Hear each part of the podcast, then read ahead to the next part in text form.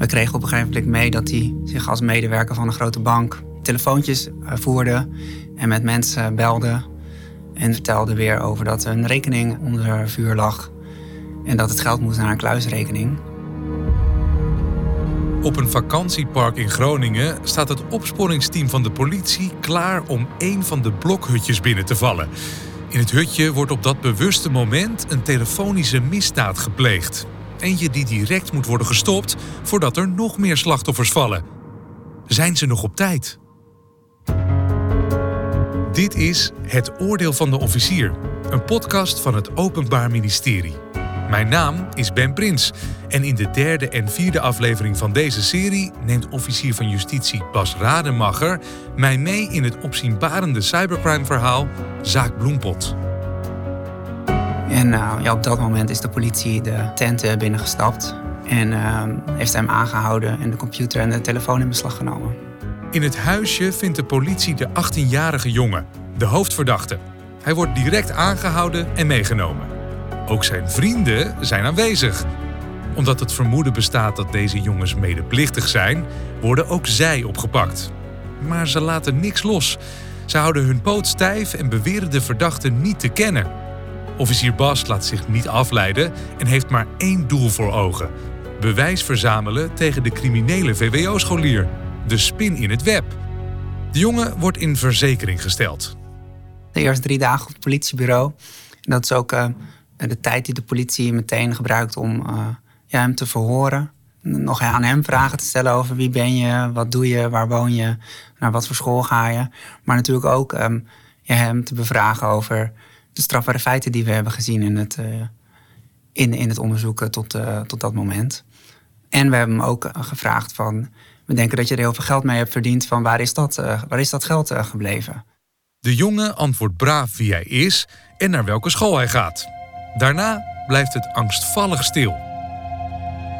Geen antwoord geven betekent een volgende stap in het proces. De rechtercommissaris besluit dat hij langer in bewaring moet blijven. 14 dagen om precies te zijn. De rechtercommissaris vond dat uh, wel een goed idee. Omdat het herhalingsgevaar groot was. Maar ook omdat er nog veel onderzoek gedaan moest worden. Wat hij zou kunnen beïnvloeden. En dan na die 14 dagen in bewaring gaat hij naar de raadkamer van de rechtbank. En die bepalen dan of hij uh, 90 dagen uh, langer vast moet blijven zitten. En ook dat gebeurde omdat nog steeds het herhalingsgevaar groot was en het onderzoek ehm, nou, ook nog nodig was dat hij, eh, dat hij binnen bleef zitten. Binnen die periode van bewaring legt officier Bas de verdachte beperkingen op. Die beperkingen kan de officier van justitie opleggen als we zoveel mogelijk rust rond een onderzoek willen creëren en willen voorkomen dat andere mensen elkaar beïnvloeden die we nog als getuigen moeten, moeten horen.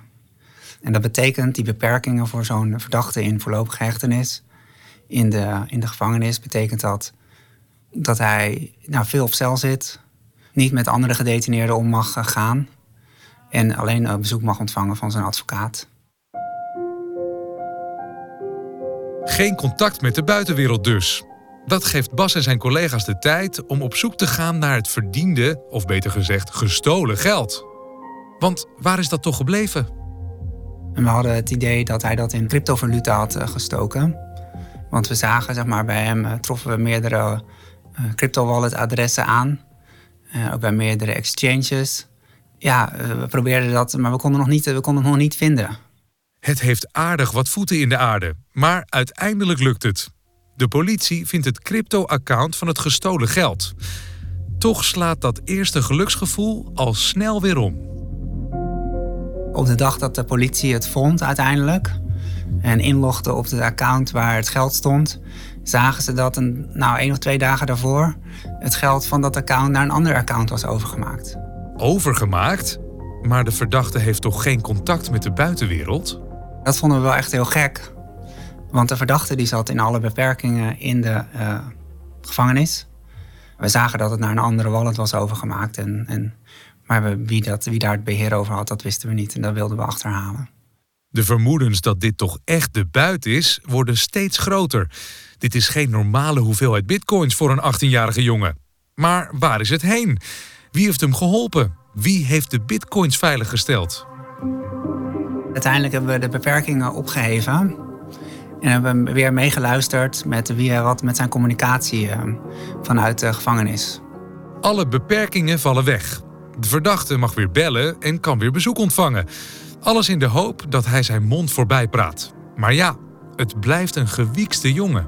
In het eerste telefoongesprek met uh, zijn vriendin gaf hij al aan dat, nou, toch wel, dat, dat, dat, die, dat ze waarschijnlijk afgeluisterd werden. Uh, dus dat ze niet over de zaken konden praten. Maar ja, verderop in het gesprek wilde hij toch wel graag weten of het uh, gelukt was. En toen werd gezegd, ja, je broertje heeft het geregeld. Het staat veilig. Dat was voor ons wel genoeg informatie om bij broertje langs te gaan. En hem ook aan te houden uh, voor, voor het witwassen van, uh, van uh, dit, ja, dit criminele geld. Want het stond nu ergens anders. We hebben zijn broertje aangehouden en verhoord.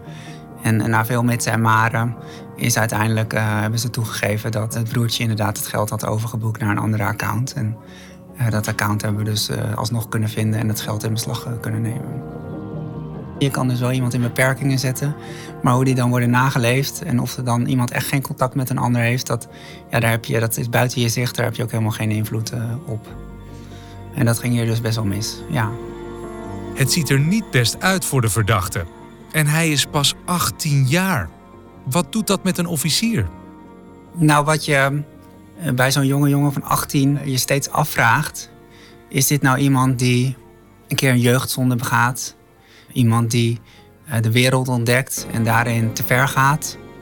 Of is dit een echte boef, een crimineel die geld probeert te verdienen? En in, in mijn denken heeft dit wel uh, veel veranderd. Want als je zelfs vanuit de gevangenis nog bezig bent met het veiligstellen van je criminele buit, dan wijst dat wat mij betreft erop dat je wel echt wel een boef bent. Die belust is op geld, die dat ten koste van andere mensen bij zich wil houden daarin zelfs zijn, zijn broer in meesleept. En veel minder, dat wijst veel minder op dat je uh, ja, een jeugdige bent die nou, de wereld ontdekt en, en daar een keertje een fout in maakt. Het is niet één fout, het, zijn, het is keer op keer op keer op keer op keer. Als crimineel word je tot je 18e berecht volgens het jeugdstrafrecht. Tussen je 18e en 23e is dat niet meer vanzelfsprekend, maar kan het nog wel. Straffen via het jeugdstrafrecht zijn wat milder en voornamelijk bedoeld om iemand terug op het goede pad te krijgen. Het draait minder om vergelding of boetedoening, maar om kunnen ze hier nog wat van leren?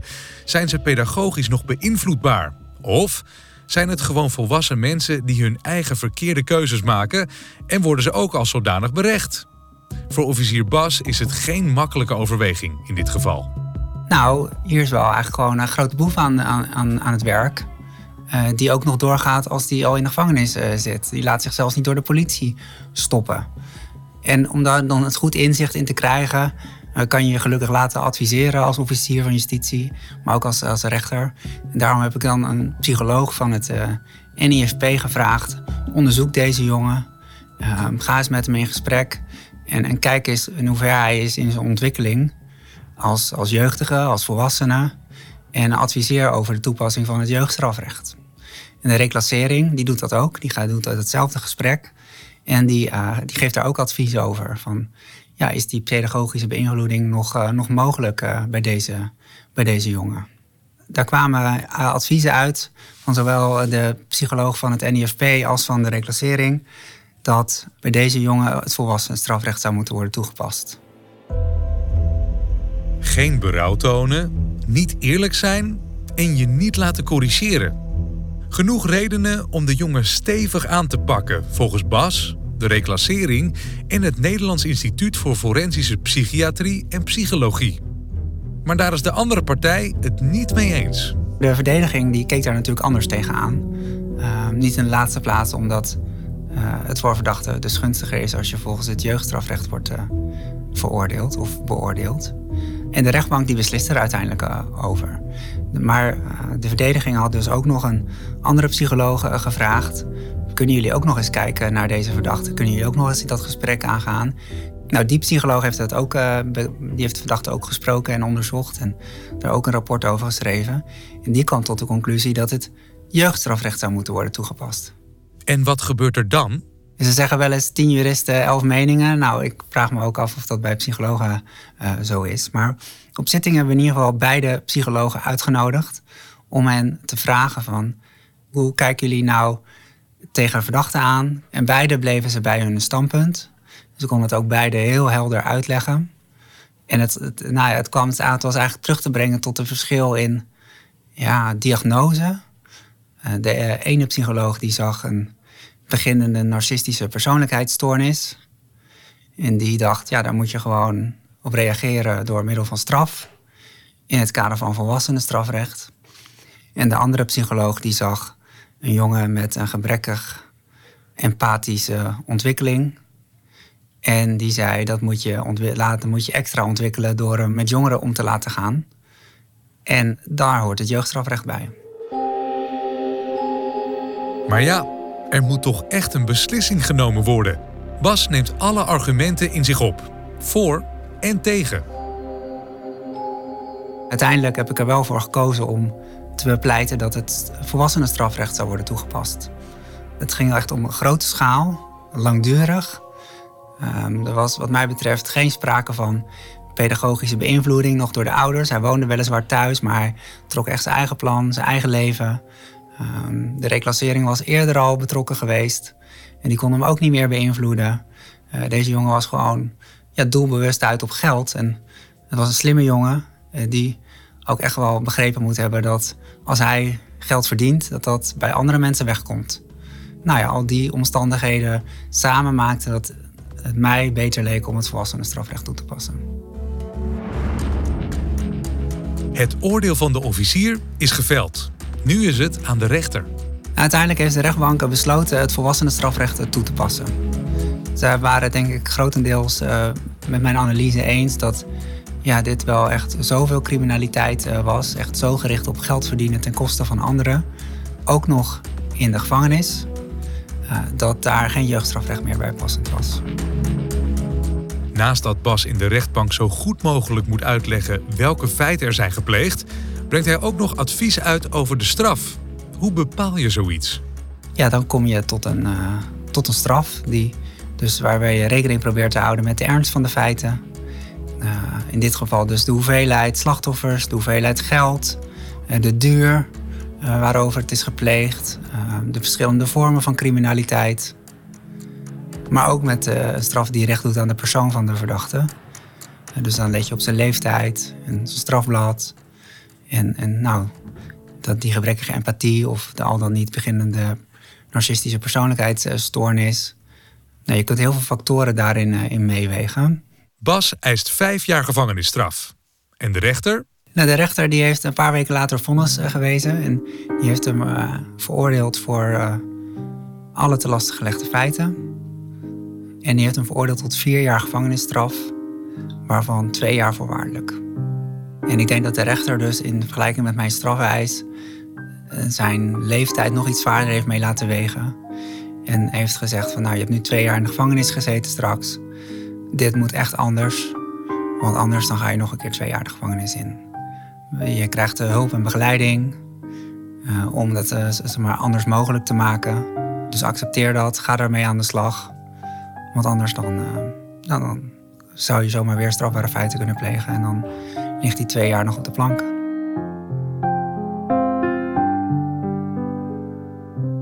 Bas kijkt met een tevreden gevoel terug op de uitspraak. Er zijn veel strafbare feiten voorkomen en gestopt. De vriendin en het broertje van de verdachte zijn vervolgd en veroordeeld voor het medeplegen van witwassen. En de verdachte heeft een flinke tik op de vingers gekregen. Hij zit op dit moment zijn straf uit. Na de opname van deze podcast liet Bas weten dat hij en de verdachte inmiddels een overeenkomst hebben getroffen over wat er nog moet worden terugbetaald. De volledige 100.000 euro is nu van hem afgenomen. Dit was de vierde aflevering van Het Oordeel van de Officier, een podcast van het Openbaar Ministerie.